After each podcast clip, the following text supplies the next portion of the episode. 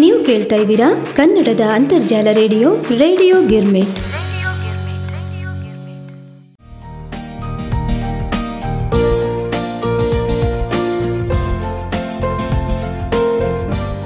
ಮುದ್ದು ಮುದ್ದು ಮಕ್ಕಳಿಗೆ ಚಿನ್ನರ ಕಥಾಗುಚ್ಚ ಕಾರ್ಯಕ್ರಮಕ್ಕೆ ನಿಮ್ಮ ಉಮಾ ಭಾತ್ಕಂಡೆಯ ಪ್ರೀತಿಯ ಸ್ವಾಗತ. ಪುಟಾಣಿ ಮಕ್ಕಳೇ, ಹೇಗಿದ್ದೀರಾ? ಹೌದು, ರವಿವಾರ ಬಂದರೆ ನಿಮಗಂತೂ ತುಂಬ ಸಂತೋಷ. ಯಾಕಂದರೆ ಹನ್ನೊಂದು ಗಂಟೆಗೆ ಸರಿಯಾಗಿ ಚಿಣ್ಣರ ಕಥಾಗುಚ್ಚ ಪ್ರಾರಂಭ ಆಗುತ್ತೆ. ನಿಮಗಾಗಿ ಹೊಸ ಹೊಸ ನೀತಿ ಕಥೆಗಳು ಇರುತ್ತೆ ಅಂತ ನೀವೆಲ್ಲ ಕಾತರರಾಗಿ ಕಾಯ್ತಾ ಇರ್ತೀರಾ? ಪುಟಾಣಿ ಮಕ್ಕಳೇ, ನಾನು ಅಷ್ಟೇ. ನಿಮಗೋಸ್ಕರ ಹೊಸ ಹೊಸ ಕಥೆಗಳನ್ನು ಆಯ್ದುಕೊಂಡು ತಂದು ನಿಮಗೆ ಹೇಳ್ತೀನಿ. ಹಾಗಾದರೆ ಇವತ್ತು ನಾನು ನಿಮಗೆ ಹೇಳ್ತಾ ಇರೋ ಕಥೆ ಮಕ್ಕಳಿಗಾಗಿ ನನ್ನ ಮೆಚ್ಚಿನ ಕಥೆಗಳು ಪುಸ್ತಕದಿಂದ ಆಯ್ದುಕೊಂಡಂಥದ್ದು. ಈ ಕಥೆಗಳನ್ನು ಬರೆದಂತಹ ಲೇಖಕರು ಸುಧಾ ಮೂರ್ತಿಯವರು ಪುಟಾಣಿ ಮಕ್ಕಳೇ, ಇವತ್ತಿನ ಕಥೆ ಹೆಸರು ಏನು ಅಂತ ನೋಡೋಣ. ಕತೆ ಹೆಸರು ವಂಚಕರು ಅಂತ. ತುಂಬ ಹಿಂದೆ ಚೋಳಾಪುರ ಅಂತ ಒಂದು ಊರಿತ್ತು. ಆ ಊರಲ್ಲಿ ಮಾಣಿಕ್ಯ ಅಂತಕ್ಕಂಥ ಒಬ್ಬ ವರ್ತಕ ಇದ್ದ. ಒಮ್ಮೆ ಅವನ ಆರೋಗ್ಯ ತುಂಬ ಹದಗೆಟ್ಬಿಟ್ಟಿತ್ತು. ಆಗ ಮಾಣಿಕ್ಯನಿಗೆ ತುಂಬ ಚಿಂತೆ ಶುರುವಾಗ್ಬಿಡ್ತು. ನಾನು ಇಷ್ಟೊಂದು ಸಂಪತ್ತು ಗಳಿಸಿದ್ರು ಒಮ್ಮೆಯೂ ಮಗನಿಗೆ ನನ್ನ ಜೊತೆ ಎಲ್ಲೂ ಕರ್ಕೊಂಡು ಹೋಗಿ ಅವನಿಗೆ ಈ ಲೋಕದಲ್ಲಿ ಹೇಗೇಗಿದೆ ಅನ್ನೋ ಅನುಭವವನ್ನು ಕೊಡಲಿಕ್ಕಾಗಲೇ ಇಲ್ಲ ಅಂತ ಅವನಿಗೆ ತುಂಬ ಚಿಂತೆ ಆಗಿಬಿಟ್ಟಿತ್ತು. ಎಷ್ಟೇ ಸಂಪತ್ತಿದ್ರೂ ವ್ಯವಹಾರದಲ್ಲಿ ಚತುರತೆ ಇಲ್ಲದೆ ಇದ್ದರೆ ವ್ಯವಹಾರವನ್ನು ಮುಂದುವರಿಸ್ಕೊಂಡು ಹೋಗದೆ ಇದ್ದರೆ ಏನು ಗತಿ? ಅಂತ ಹೇಳಿ ಅವನು ಯೋಚನೆ ಮಾಡಲಿಕ್ಕೆ ಶುರು ಮಾಡ್ದ. ಸರಿ, ಯೋಚನೆ ಮಾಡಿ ತನ್ನ ಮಗ ಮಹೇಶನಿಗೆ ಅವನ ಹತ್ರ ಕರೆದು ಹೇಳ್ದ. ಮಗು ಇನ್ನು ಮುಂದೆ ನನ್ನ ವ್ಯಾಪಾರಕ್ಕೆ ಅಂಥೇಳಿ ನೀನು ಬೇರೆ ಬೇರೆ ವ್ಯಾ, ಪ್ರಾಂತ್ಯಗಳಿಗೆ ಹೋಗಬೇಕಾಗುತ್ತೆ ನೋಡಪ್ಪ. ಪ್ರತಿಯೊಂದು ಪ್ರಾಂತ್ಯದ ಸ್ಥಿತಿ ಗತಿಗಳು ತುಂಬ ಬೇರೆ ಬೇರೆ ಥರ ಇರುತ್ತೆ. ನೀನು ಭಾಳ ಜಾಗರೂಕತೆಯಿಂದ ಜನರನ್ನು ಅಳತೆ ಮಾಡಿ ವ್ಯಾಪಾರವನ್ನು ಮಾಡಬೇಕು ಅಂತ ಹೇಳಿ ಪಾಪ ಒಂದು ದಿವಸ ಇದ್ದಕ್ಕಿದ್ದ ಹಾಗೆ ಆ ಮಾಣಿಕ್ಯ ಅನ್ನೋನು ತೀರ್ಕೊಂಡೇ ಬಿಟ್ಟ. ಅಂದರೆ ಮಹೇಶನ ಅಪ್ಪ. ಸರಿ, ಸ್ವಲ್ಪ ದಿನ ಆದಮೇಲೆ ಮಹೇಶ ಸ್ವಲ್ಪ ಸಾಮಾನು ಮತ್ತು ಹಣ ಎಲ್ಲ ತಗೊಂಡು ಹಡಗ್ನಲ್ಲಿ ವ್ಯಾಪಾರಕ್ಕೆ ಅಂಥೇಳಿ ದೂರದ ಊರಿಗೆ ಹೋಗಿ ಒಂದು ಛತ್ರದಲ್ಲಿ ಉಳ್ಕೊಂಡ. ಆ ಛತ್ರದ ಒಡೆಯ ಇವನು ವೇಷ, ಭೂಷಣ ಇದನ್ನೆಲ್ಲ ನೋಡಿ, ಓಹೋ ಇವನೆಲ್ಲೋ ಬೇರೆ ಊರಿನವನು ಇರಬೇಕು ಅಂತ ಊಹೆ ಮಾಡ್ದ. ಇವನ ವಿಚಾರವನ್ನು ತಿಳಿದುಕೊಳ್ಳಿಕ್ಕೆ ಯಾವ ಊರು, ಏನು ವ್ಯಾಪಾರ ಅಂತ ಎಲ್ಲ ಪ್ರಶ್ನೆ ಕೇಳ್ದ.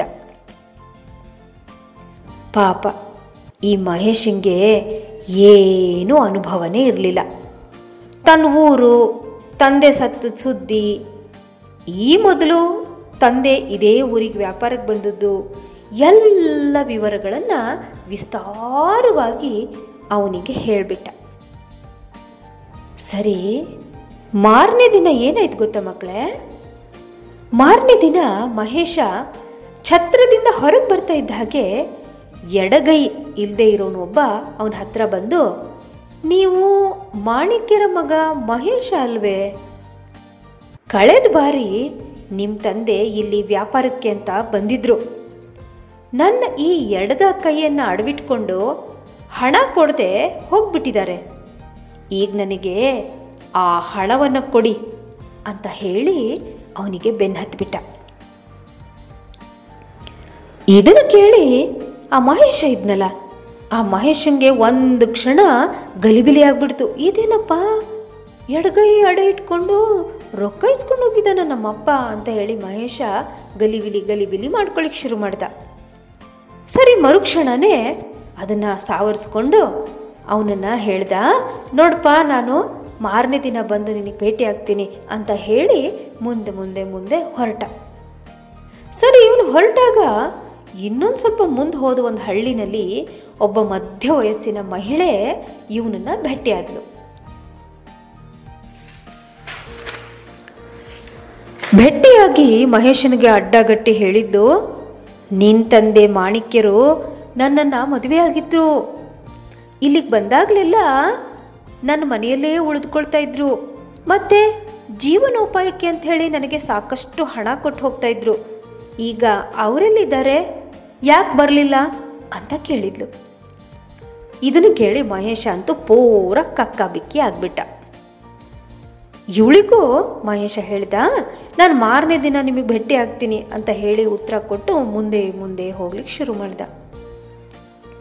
ಸರಿ, ಇನ್ನೂ ಸ್ವಲ್ಪ ಮುಂದೆ ಬಂದಾದ್ಮೇಲೆ ಮಹೇಶನಿಗೆ ಇನ್ನೊಬ್ಬ ಅಪರಿಚಿತ ಎದುರಿಗೆ ಸಿಕ್ಕ. ಅಯ್ಯ ಆಟವಾಡದೆ ಮುಂದೆ ಹೋಗುವಂತಿಲ್ಲ. ಇದು ನಮ್ಮ ರಾಜ್ಯದ ಕಾನೂನು. ಗೆದ್ರೆ ನಾನು ಹೇಳ್ದಾಗ ನೀನು ಕೇಳಬೇಕು. ನೀನು ಗೆದ್ರೆ ನಾನು ನೀನು ಹೇಳ್ದಾಗ ಕೇಳ್ತೀನಿ ಅಂತ ಹೇಳಿ ಆ ಮನುಷ್ಯ ಅಡ್ಡಗಟ್ಟಿ ಅವನು ಉತ್ತರಕ್ಕೆ ಸೆತ್ತ ಕಾಯ್ದೆ ದಾಳಗಳನ್ನು ಎಸಲಿಕ್ಕೆ ಶುರು ಮಾಡಿಬಿಟ್ಟ. ಆಟದಲ್ಲಿ ಮೋಸ ಇತ್ತೋ ಏನೋ ಪ್ರತಿ ಬಾರಿ ಮಹೇಶ ಸೋಲ್ತಾನೆ ಇದ್ದ ಸೋಲ್ತಾನೆ ಇದ್ದ. ಕೊನೆಗೆ ಆ ಪರಿಚಿತ ಹೇಳ್ದ, ನೋಡ್ಪ, ನಾನು ಗೆದ್ದಿದ್ದೀನಿ. ಈಗ ನಾನು ಹೇಳ್ದಾಗೆ ನೀನು ಮಾಡಬೇಕು. ಸಮುದ್ರದ ನೀರನ್ನೆಲ್ಲ ನೀನು ಕುಡಿಬೇಕು. ಇಲ್ಲದೆ ಇದ್ದರೆ ನಾನು ಎಷ್ಟು ತೂಕ ಇದ್ದೀನೋ ಅಷ್ಟು ಚಿನ್ನನ ಕೊಡಬೇಕು ಅಂತ ಹೇಳ್ದ. ಮಹೇಶ ತುಂಬ ಗಾಬರಿ ಆಗ್ಬಿಟ್ಟ. ನೋಡಪ್ಪ, ನನಗೆ ಒಂದು ದಿನ ಸಮಯ ಕೊಡು ಅಂತ ಹೇಳಿ ಅವನು ಊಟಕ್ಕೆ ಅಂಥೇಳಿ ಒಂದು ಅನ್ನದ ಛತ್ರಕ್ಕೆ ಹೋದ. ಅಲ್ಲಿ ಊಟ ತುಂಬ ರುಚಿಯಾಗಿತ್ತು. ಸಂತೋಷದಿಂದ ಮಹೇಶ ಛತ್ರದ ಯಜಮಾನ ಗೋಪಣ್ಣನ ಬಳಿಗೆ ಬಂದು ಊಟ ಬಹಳ ಚೆನ್ನಾಗಿತ್ತು, ಎಷ್ಟು ಹಣ ಕೊಡಬೇಕು ಅಂತ ಕೇಳ್ದ. ಆಗ ಗೋಪಣ್ಣ ಏನು ಹೇಳ್ದ ಗೊತ್ತಾ ಮಕ್ಕಳೇ? ನನಗೆ ಸಂತೋಷ ಆಗೋಷ್ಟು ಹಣ ಕೊಡಬೇಕು ಅಂತ ಹೇಳ್ದ. ಸರಿ, ಪಕ್ಕದ ವ್ಯಕ್ತಿ ಎರಡು ನಾಣ್ಯ ಕೊಟ್ಟು ಹೋಗಿದ್ದನ್ನು ನೋಡಿದ ಮಹೇಶ, ಗೋಪಣ್ಣನಿಗೆ ಸಂತೋಷ ಆಗಲಿ ಅಂಥೇಳಿ ಐದು ನಾಣ್ಯಗಳನ್ನು ಕೊಟ್ಟ. ಆಗ ಗೋಪಣ್ಣ ಹೇಳ್ದ, ನನಗೆ ಐದು ನಾಣ್ಯದಿಂದ ಸಂತೋಷ ಆಗೋದಿಲ್ಲ ಅಂತ ಹೇಳ್ದ. ಆಗ ಮಹೇಶ ಕೇಳ್ದ ಮತ್ತೆಷ್ಟು ಕೊಟ್ಟರೆ ನಿನಗೆ ಸಂತೋಷ ಆಗುತ್ತೆ? ಅಂತ ಕೇಳ್ದ. ಆವಾಗ ಗೋಪಣ್ಣ ಹೇಳ್ದ, ನೀನು ವ್ಯಾಪಾರಕ್ಕೆ ಅಂಥೇಳಿ ಆ ಹಡಗ್ನಲ್ಲೆಲ್ಲ ತುಂಬ್ಕೊಂಡು ತಂದಿದೆಯಲ್ಲ ಸಾಮಾನುಗಳು ಅದು ಎಲ್ಲ ನನಗೆ ಕೊಟ್ಟರೆ ತುಂಬ ಸಂತೋಷ ಆಗುತ್ತೆ. ಇಲ್ಲದೇ ಇದ್ದರೆ ಇಲ್ಲ ಅಂತ ಗೋಪಣ್ಣ ತಗಾದೆ ತಕ್ಕೊಂಡು ಕೂತ್ಬಿಟ್ಟ. ಸರಿ ದೂರನ್ನ ರಾಜನ ಬಳಿಗೂ ತೆಗೆದುಕೊಂಡು ಹೋಗ್ಬಿಟ್ಟ. ಯಥಾ ರಾಜ, ತಥಾ ಪ್ರಜಾ ಅನ್ನೋ ಹಾಗೆ ಇದ್ದ ಆ ಊರಿನ ರಾಜ ಗೋಪಣ್ಣನ ದೂರನ್ನು ಕೇಳಿ, ಗೋಪಣ್ಣನಿಗೆ ಮಾತು ಕೊಟ್ಟಂತೆ ಅವನನ್ನು ಸಂತೋಷಪಡಿಸುವುದು ನಿನ್ನ ಧರ್ಮ.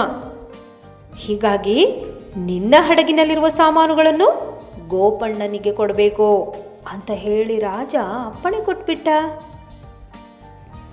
ಸರಿ ರಾಜನ ಪಕ್ಕದಲ್ಲಿ ರಾಣಿ ಕೂತ್ಕೊಂಡಿದ್ಲು. ಮಹೇಶ ರಾಣಿಯ ಹತ್ರ ಹೋಗಿ ನಗ್ತಾ ಹೇಳ್ದ, ಮಹಾರಾಣಿ, ನನ್ನ ಬಳಿ ಇರೋ ಈ ಚಿನ್ನದ ಹಾರ ನಿಮ್ಮ ಸುಂದರವಾದ ಕೊರಳಿಗೆ ಒಪ್ಪುತ್ತೆ. ದಯವಿಟ್ಟು ಇದನ್ನು ಸ್ವೀಕರಿಸಿ ಅಂತ ಹೇಳಿ ಹಾರವನ್ನು ರಾಣಿಗೆ ಕೊಟ್ಟ. ಸರಿ, ಹಾರ ಕೊಟ್ಟರೆ ರಾಣಿ ಸಂತೋಷ ಆಗಲ್ವಾ? ಹಾಂ, ಸರಿಯಾಗಿ ಹೇಳಿದ್ರಿ ಮಕ್ಕಳೇ, ಸಂತೋಷ ಆಗುತ್ತೆ. ರಾಣಿ ಆಹಾರನ ಹಾರನ ಸಂತೋಷದಿಂದ ಕೊರಳಿಗೆ ಹಾಕ್ಕೊಂಡು ಅದನ್ನು ನೋಡಿ ನಿಮಗೆ ಸಂತೋಷ ಆಯ್ತೇ? ಮಹಾರಾಣಿ ಅಂತ ಕೇಳಿದ ಮಹೇಶ. ಹೌದು, ನನಗೆ ನಿನ್ನ ಕಾಣಿಕೆಯಿಂದ ಬಹಳ ಸಂತೋಷ ಆಯಿತು. ನಿಮಗೆ? ಎಂದು ರಾಜನನ್ನು ಕೇಳಿದ್ಲು ಆ ರಾಣಿ. ನಿನಗೆ ಈ ಹಾರ ತುಂಬ ಚೆನ್ನಾಗಿ ಒಪ್ಪುತ್ತೆ. ನನಗೂ ತುಂಬ ಸಂತೋಷ ಆಯಿತು ಅಂತ ಹೇಳಿದ ರಾಜ. ಮಹೇಶ ಗೋಪಣ್ಣನ ಬಳಿ ಹೋಗಿ, ನಿನಗೆ ಸಂತೋಷವಾಯಿತೆ? ಅಂತ ಕೇಳ್ದ.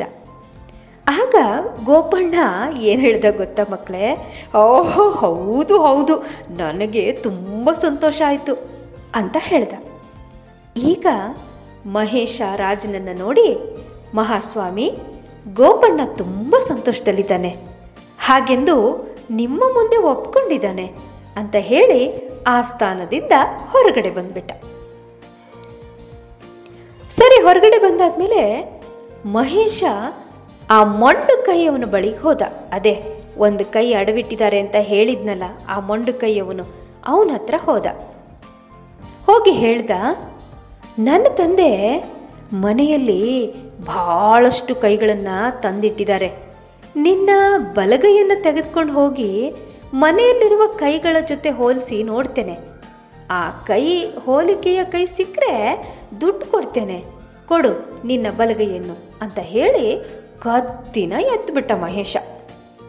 ತಗೋ ಇದನ್ನ ನೋಡ್ತಿದ್ದ ಹಾಗೆ ಆ ಮೊಂಡುಗೈಯವನಿದ್ನಲ್ಲ ಅವನು ಅಲ್ಲಿಂದ ಓಡ್ಲಿಕ್ಕೆ ಶುರು ಮಾಡಿಬಿಟ್ಟ. ಮಹೇಶ ಈಗ ಆ ಮಧ್ಯ ವಯಸ್ಸಿನ ಮಹಿಳೆ ಇದ್ಲಲ್ಲ, ಅದೇ ಹೆಣ್ಮಗಳು. ನಾನು ನಿಮ್ಮ ಅಪ್ಪನ ಮದುವೆ ಮಾಡ್ಕೊಂಡಿದ್ದೀನಿ ನಿಮ್ಮಪ್ಪ ಬಂದು ಇಲ್ಲೇ ಇರ್ತಾ ಇದ್ರು ಅಂತೆಲ್ಲ ಹೇಳಿದ್ಲಲ್ಲ, ಅವಳ ಹತ್ರ ಹೋದ, ಅವಳಿಗೆ ಭೇಟಿಯಾದ. ಭೇಟಿಯಾಗಿ ಮಹೇಶ ಹೇಳ್ದ, ಅಮ್ಮ ನನ್ನ ತಾಯಿ ಮನೆಯಲ್ಲಿ ಒಬ್ಬರೇ ಇದ್ದಾರೆ ಅವರಿಗೆ ನಾನು ಹಣನ ಕೊಡೋದಿಲ್ಲ. ದಿನಕ್ಕೆ ಎರಡು ಬಾರಿ ಊಟ ಮಾತ್ರ ಹಾಕ್ತೀನಿ. ನೀನು ನನ್ನ ಮನೆಗೆ ಬಾ. ನನ್ನ ತಾಯಿ ಜೊತೆಗೆ ನೀನು ಕೆಲಸ ಮಾಡ್ಕೊಂಡಿರು. ಎರಡು ಹೊತ್ತು ಊಟನ ನಿನಗೆ ಕೊಟ್ಟು ಸಾಕ್ತೀನಿ ಅಂತ ಹೇಳ್ದ. ಈ ಮಾತನ್ನು ಕೇಳ್ತಿದ್ದ ಹಾಗೆ ಆ ಮಹಿಳೆ ಆ ಜಾಗದಿಂದ ಜಾರ್ಕೊಂಡು ಹೋಗ್ಬಿಟ್ಲು. ಇದಾದ ನಂತರ ಮಹೇಶ, ಅದೇ ಆ ಜೂಜುಕೋರರಿದ್ರಲ್ಲ ಆಟ ಆಡ್ಲಿಕ್ಕೆ ಕರೆದಿದ್ರಲ್ಲ, ಅವ್ರ ಹತ್ರ ಹೋದ. ಹೋಗಿ ಹೇಳ್ದ ನೋಡಪ್ಪ, ನೀನು ಆಗಲೇ ಹೇಳ್ದಂಗೆ ನಾನು ಖಂಡಿತ ಸಮುದ್ರದ ನೀರನ್ನು ಕುಡಿತೀನಿ. ಆದರೆ ಆ ನೀರನ್ನೆಲ್ಲ ನನಗೆ ನೀನು ಬೊಗಸೆಯಲ್ಲಿ ತಂದುಕೊಡ್ಬೇಕು. ನೀನು ತಪ್ಪಿದರೆ ನನಗೆ ನನ್ನ ತೂಕದಷ್ಟು ಚಿನ್ನ ತಂದುಕೊಡ್ಬೇಕು ನೋಡಪ್ಪ ಅಂತ ಹೇಳ್ದೆ. ಅದನ್ನು ಕೇಳಿದ ಜೂಜ್ಕೋರ ಅಲ್ಲಿಂದ ತಪ್ಪಿಸ್ಕೊಂಡು ಓಟ ಕಿತ್ಬಿಟ್ಟ. ಸರಿ, ಮಹೇಶನಿಗೆ ತಂದೆ ಸಾಯೋದಕ್ಕಿಂತ ಮುಂಚೆ ಹೇಳ್ತಾ ಇದ್ದಿದ್ದ ಬುದ್ಧಿ ಮಾತು ನೆನಪಾಯಿತು. ತಂದೆ ಹೇಳಿದ್ದು ತುಂಬ ಸರಿ. ಪ್ರತಿ ಪ್ರಾಂತ್ಯಕ್ಕೂ ಅದರದೇ ಆದ ರೀತಿ ರಿವಾಜಿಗಳಿರುತ್ತೆ. ಹೀಗಾಗಿ ನಾವು ಸರಿಯಾಗಿ ಆ ಪ್ರಾಂತ್ಯದ ಜನರ ಮನಸ್ಸನ್ನು ತಿಳಿಯದೆ ವ್ಯವಹರಿಸಬಾರದು ಅನ್ನೋದನ್ನು ಮಹೇಶ ತುಂಬ ಚೆನ್ನಾಗಿ ತಿಳ್ಕೊಂಡ. ಪುಟಾಣಿ ಮಕ್ಕಳೇ ಕಥೆ ನಿಮಗಿಷ್ಟ ಆಯಿತಾ? ಸರಿ ಹಾಗಾದರೆ. ಇಂದಿನ ಕಥೆ ನಿಮಗೆ ತುಂಬ ಇಷ್ಟ ಆಗಿದೆ ಅಂತ ತಿಳ್ಕೊಳ್ತಾ ಇಂದಿನ ಚಿಣ್ಣರ ಕಥಾಗುಚ್ಚ ಕಾರ್ಯಕ್ರಮವನ್ನು ಇಲ್ಲಿ ಮುಕ್ತಾಯಗೊಳಿಸೋಣ. ಮುಂದಿನ ರವಿವಾರ ಮತ್ತೊಂದು ಹೊಸ ಕಥೆಯೊಂದಿಗೆ ಭೇಟಿಯಾಗ್ತೀನಿ. ಪುಟಾಣಿ ಮಕ್ಕಳೇ, ತಮಗೆ ಈ ಕಾರ್ಯಕ್ರಮ ಮೆಚ್ಚುಗೆಯಾಗಿದ್ದಲ್ಲಿ ನೀವು ರೇಡಿಯೋ ಗಿರ್ಮಿಟ್ನ ಮೆಸೆಂಜರ್ನ ಕಾಮೆಂಟ್ ಬಾಕ್ಸ್ನಲ್ಲಿ ತಪ್ಪದೇ ನಿಮ್ಮ ಅನಿಸಿಕೆಗಳನ್ನು ಕಳಿಸಬೇಕಾಗಿ ವಿನಂತಿ. ಪುಟಾಣಿ ಮಕ್ಕಳೇ ಸರಿ ಹಾಗಾದರೆ ಮುಂದಿನ ವಾರ ಮತ್ತೆ ಭೇಟಿಯಾಗೋಣ. ನಮಸ್ಕಾರ.